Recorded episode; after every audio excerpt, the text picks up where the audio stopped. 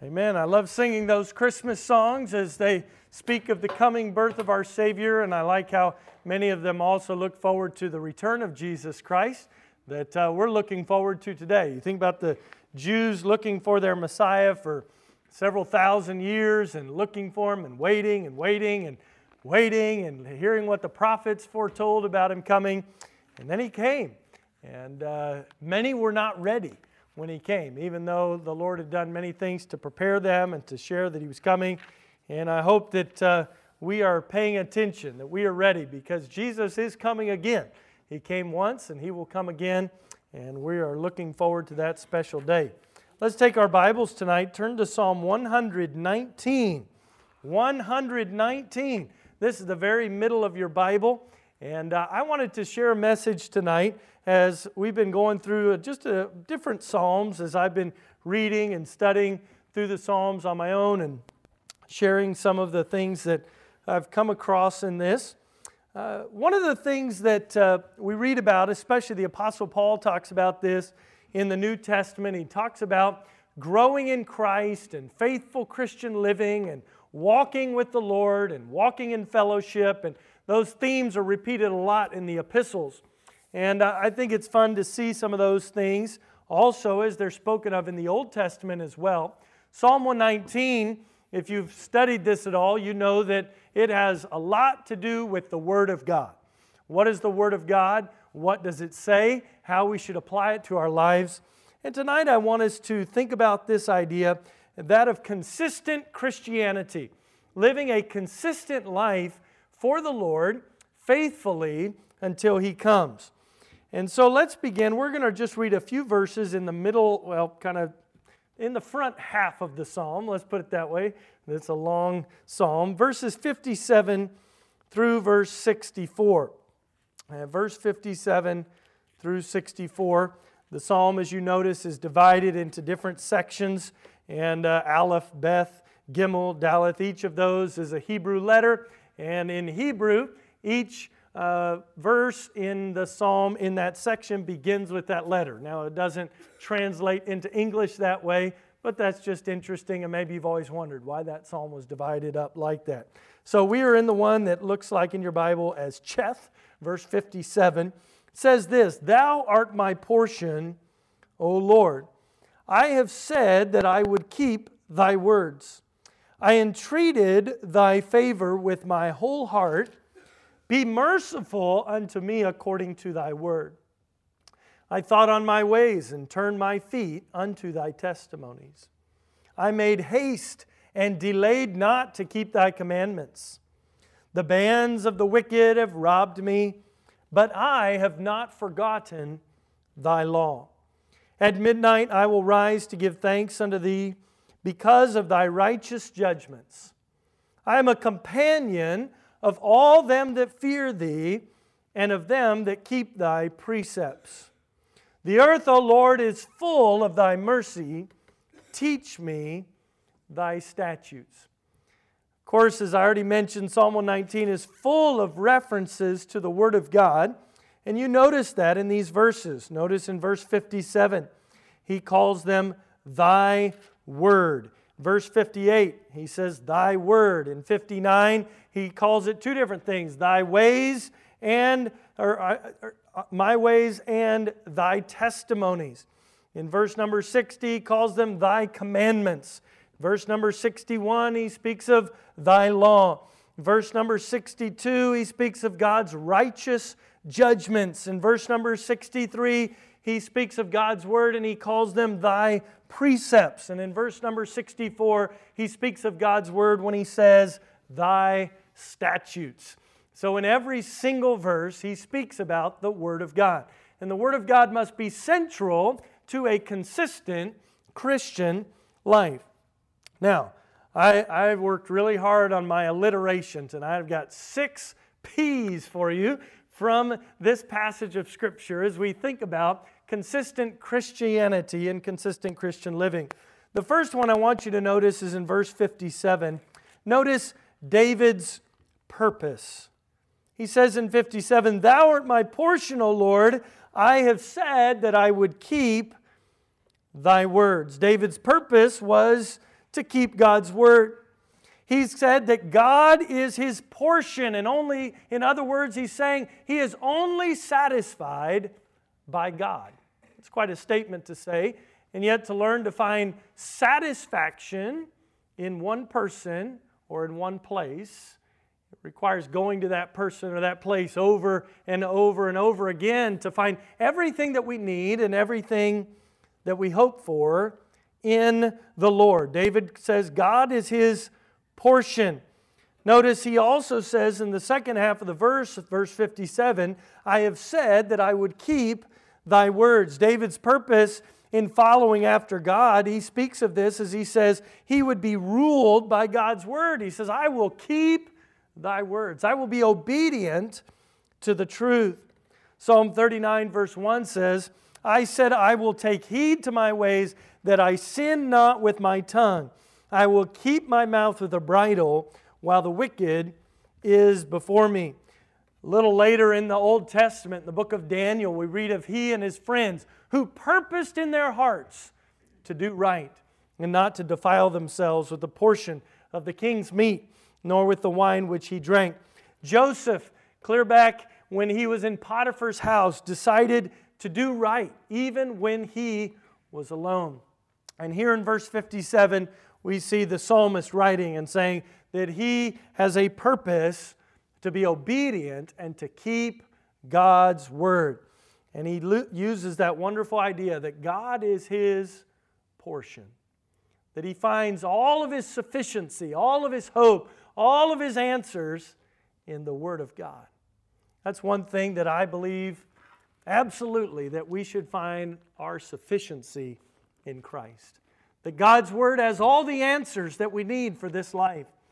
And yet, how easily do we neglect the Word of God? If we're going to live consistent Christian lives as God would have us to live, we must have a purpose to be satisfied by God's Word and to obey God's Word with everything that we do. But notice he continues on as he speaks of his relationship with God in verse 58 when he says, I entreated thy favor with my whole heart.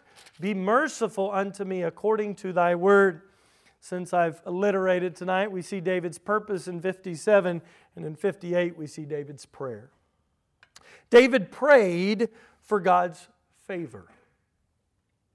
But I think it's interesting in his prayer in verse 58 because notice the second half, of the ver- uh, second half of the verse, he prays that God would be merciful unto him according to thy word. In other words, David is not praying for God's mercy based on something that he had done.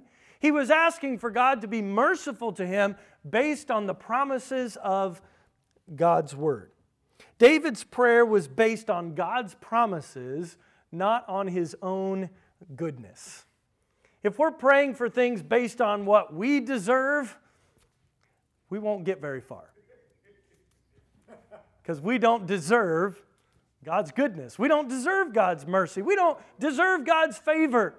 And it's wonderful as he cries out to God that he's asking for God's mercy, God's blessing in his life based on God's promises to him.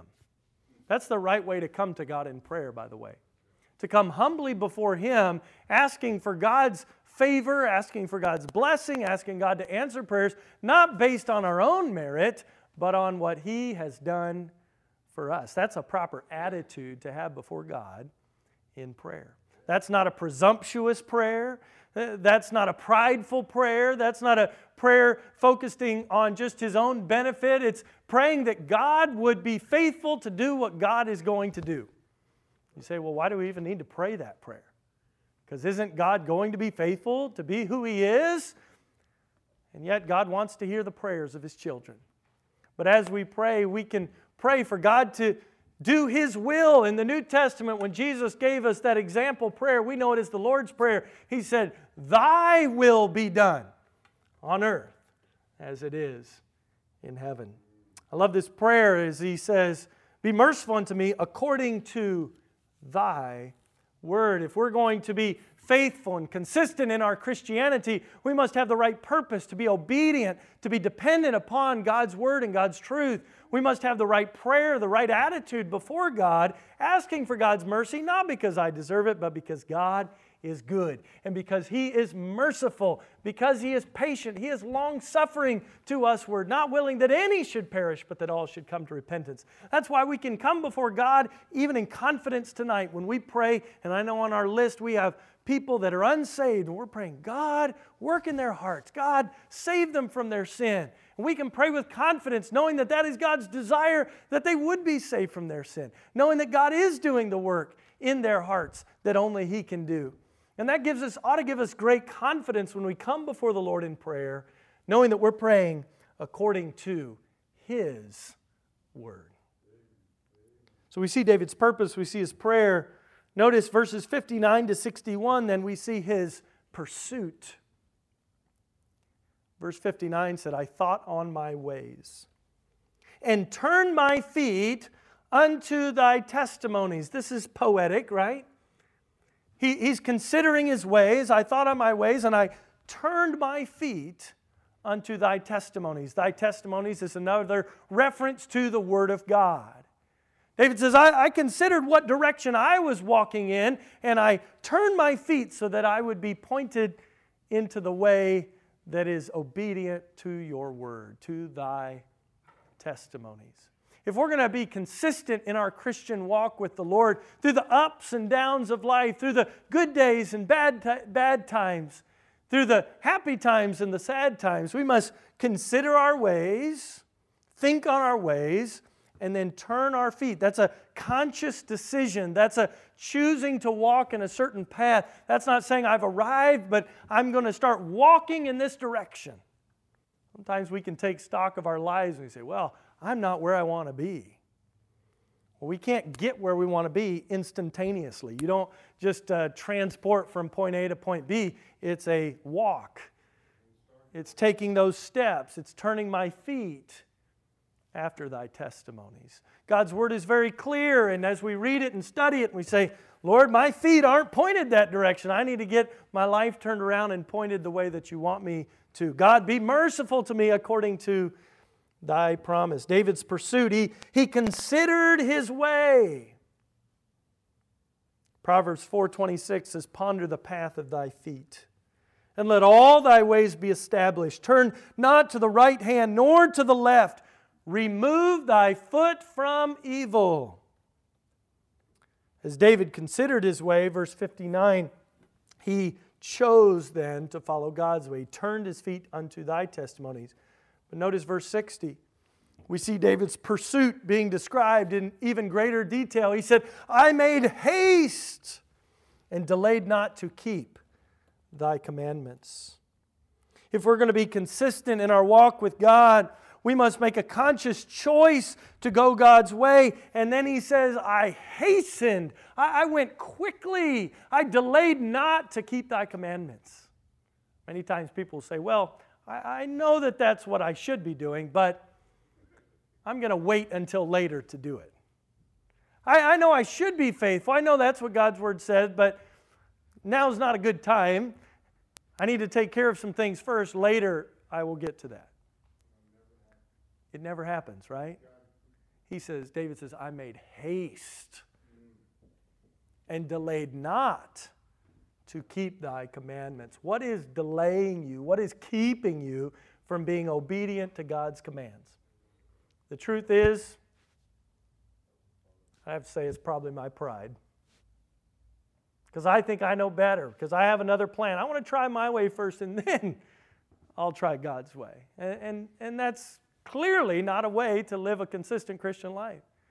Instead, we ought to be humble children of God who say, God, if you've said it in your word, I'm going to do it. I'm going to do it quickly. I'm not going to wait around. I'm not going to wait till everybody else figures it out and comes along with me. I'm not going to wait until, you know, everybody else seems to be excited about it like I'm excited about. I'm just going to be obedient to what you've called me to do. And I would challenge you if you want to be consistent, if you want to grow in your Christian life, when God shows you something from his word, obey it and don't delay.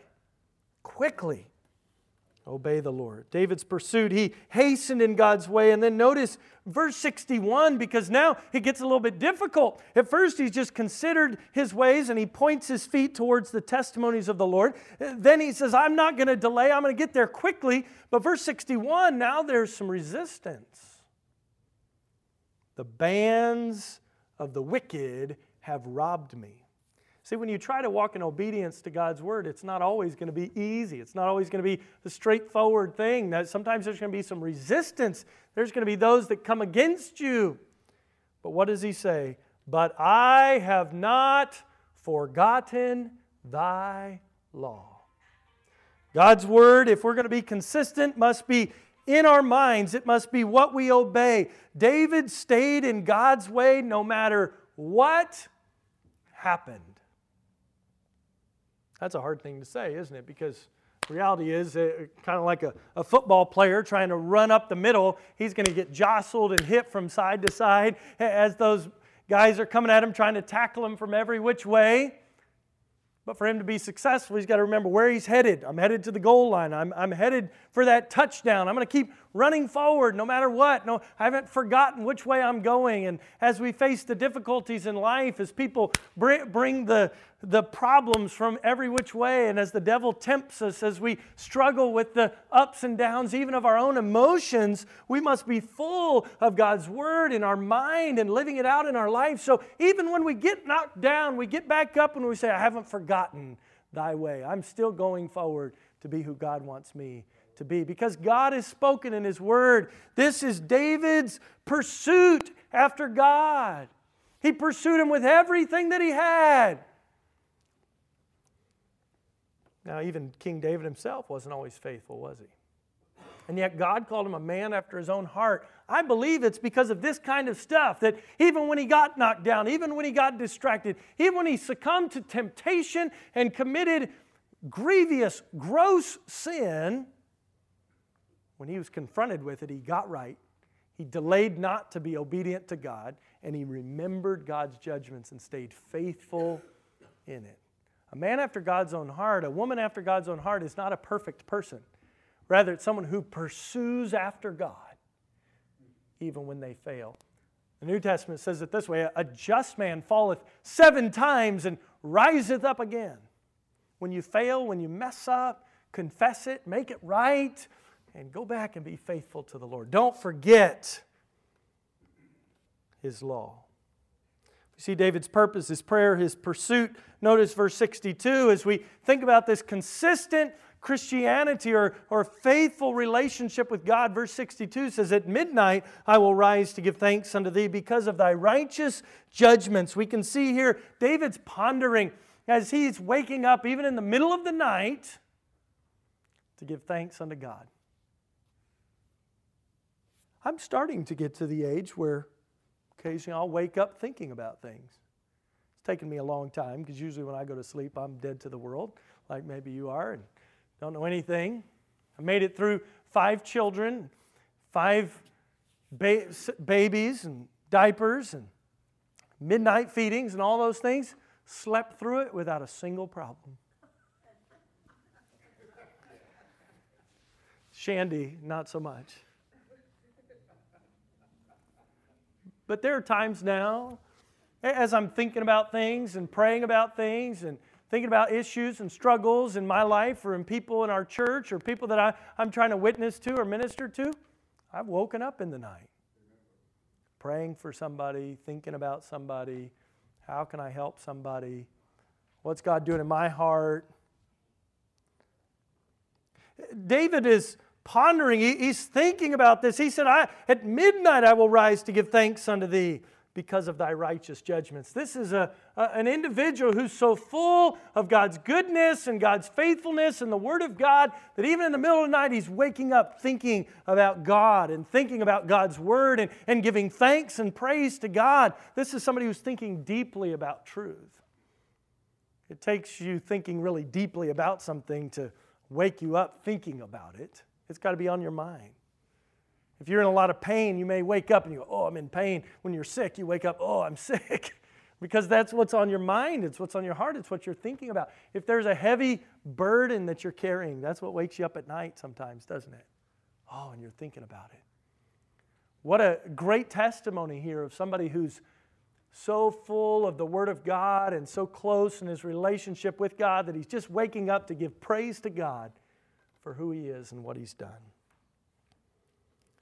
Notice then in verse 63, because I think any person who's going to live a consistent, faithful Christian life really needs to consider verse number 63. It says, I am a companion of all them that fear thee, and of them that keep thy precepts.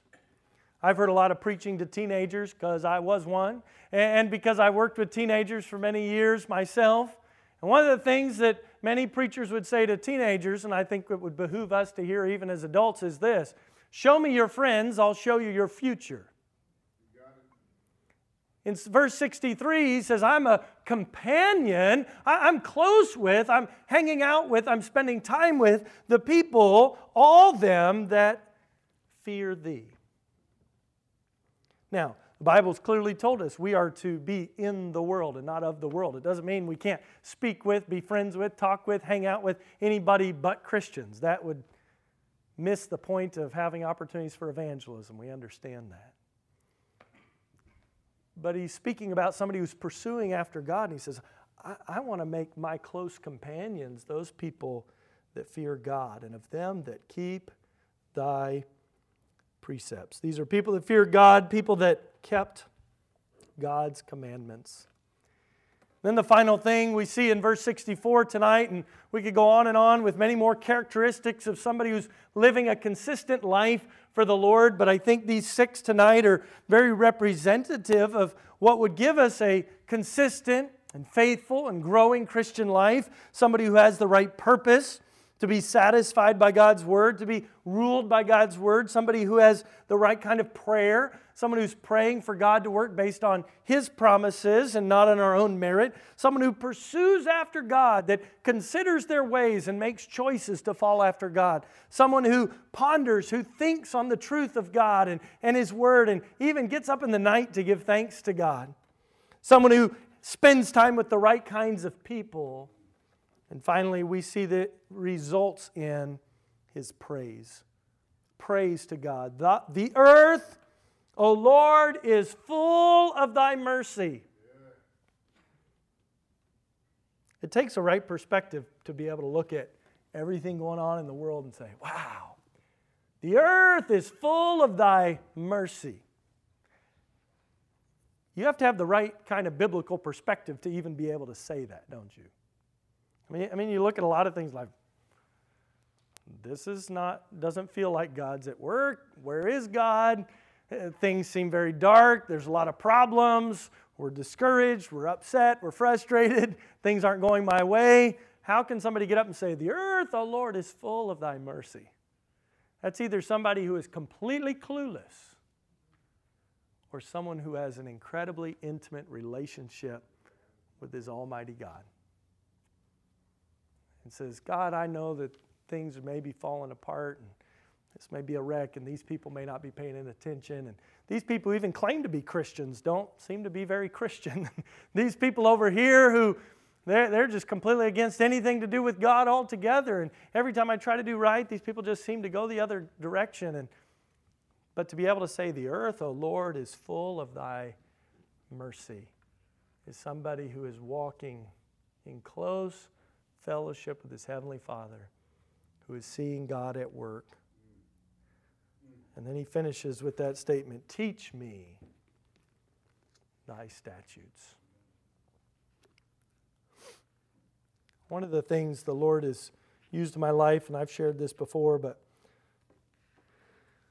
over the last few years, I, I have not always been perfect in this, but I've tried to keep track of God's mercies and God's blessings and God's things along the way. I've found it to be a very helpful thing in my own walk with the Lord to keep my eyes on Him and not just on the circumstances. And last night, uh, I took some time to, so I tried to at the end of a year do some reflecting on the previous year. I'm not super great at this, but I've wor- been working on keeping a bit of a journal ever since our church began and even a little bit before then. And just just writing down thoughts and writing down blessings and writing down prayer requests and writing down struggles and writing down victories along the way. And i have to tell you i was encouraged last night. God has done some wonderful things. This year hasn't always been up in every way. Everything does hasn't always been exciting. There's been difficult things along the way, health struggles. We have people going through health problems right now. There are financial struggles. People in our church dealing with some heavy financial burdens. There have been spiritual struggles galore. Sin is still very real. Death is still a reality. The problems are sometimes smacking us in the face every day. But as I was going back through and looking I said, wow, I can't believe that was only a year ago. Two years ago, this past Sunday, I was really excited. I wrote, I looked through my last two years. Two years ago, this past Sunday, I was pumped. We had 46 in church. It was a big day. Sunday night, we had 150 in church. Praise the Lord. It's not just about a number, but it represents a lot of changed lives over that period of time. A lot of people say, I was looking at all those kids singing Sunday night. A lot of those kids have been baptized at Arise Baptist Church. Big chunk of them. Praise the Lord for that. Even quite a few of their parents have been baptized in our church. That's a blessing. Just thinking about where people have been. I, I, even look back at some of the meetings I had written in there, like I met with so and so on this day, and I remembered what that conversation was about that day. And then thinking, look at where they're at today. They're not perfect now, but they've come a long way in the last 12 months spiritually. God's made some big changes in their life as they've committed to following Him. There's a lot we can praise the Lord for. I would encourage you if you are prone to you know, forgetting the past, like I guess I am sometimes, go back and eh, start just jotting down some things. I, wrote in there about some fun things that we'd done with our children. You know, we had fun out playing basketball in the yard today. That was a good thing to remember. That's a blessing to even be able to do that or have the children to do that. Or, hey, we got to go see so and so today. We got to pray with this person today, and just recounting those simple blessings. The song says it, doesn't it? Count your blessings, name them one by one, and it will surprise you what the Lord has done. This consistent Christian life, it's not always easy, but it's one I think that is attainable if we will continue to seek after God's word with all of our heart. To pray and cry out to God based on His goodness to us, not because of what we've done. Uh, to pursue our God with all of our heart, soul, mind, and strength, to consider our ways and choose to follow Him. And then, as we think on the situations of life, to be able to give God thanks as Thessalonians says, in everything, give thanks.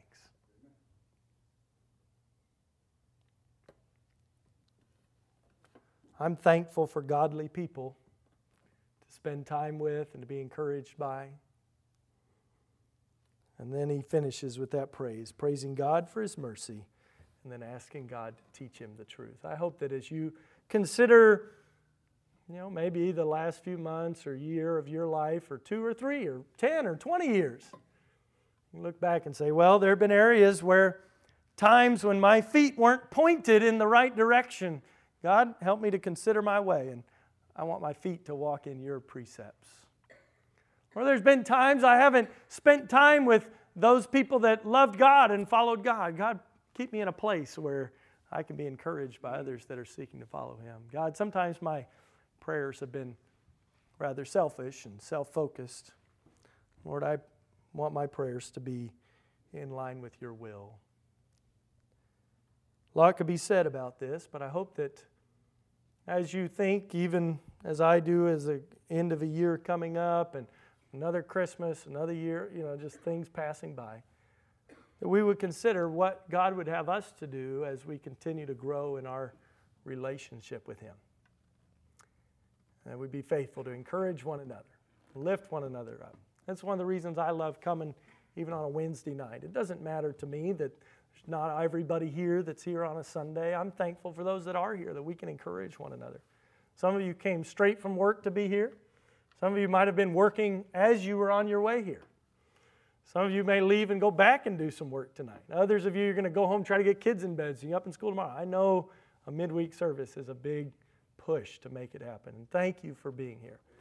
But you're a blessing to me by being here. It's an encouragement to me to see other people say, yeah, it's sometimes challenging, but I'm thankful to be able to seek after God. Thankful to praise Him together in song. Thankful to bow my head with another believer and, and pray and cry out to God and bring our requests before Him. And I'm looking forward to seeing what God will continue to do as we walk by faith, not by sight, as we continue to pursue after Him with everything that we have and trust Him to do the work that only He can do.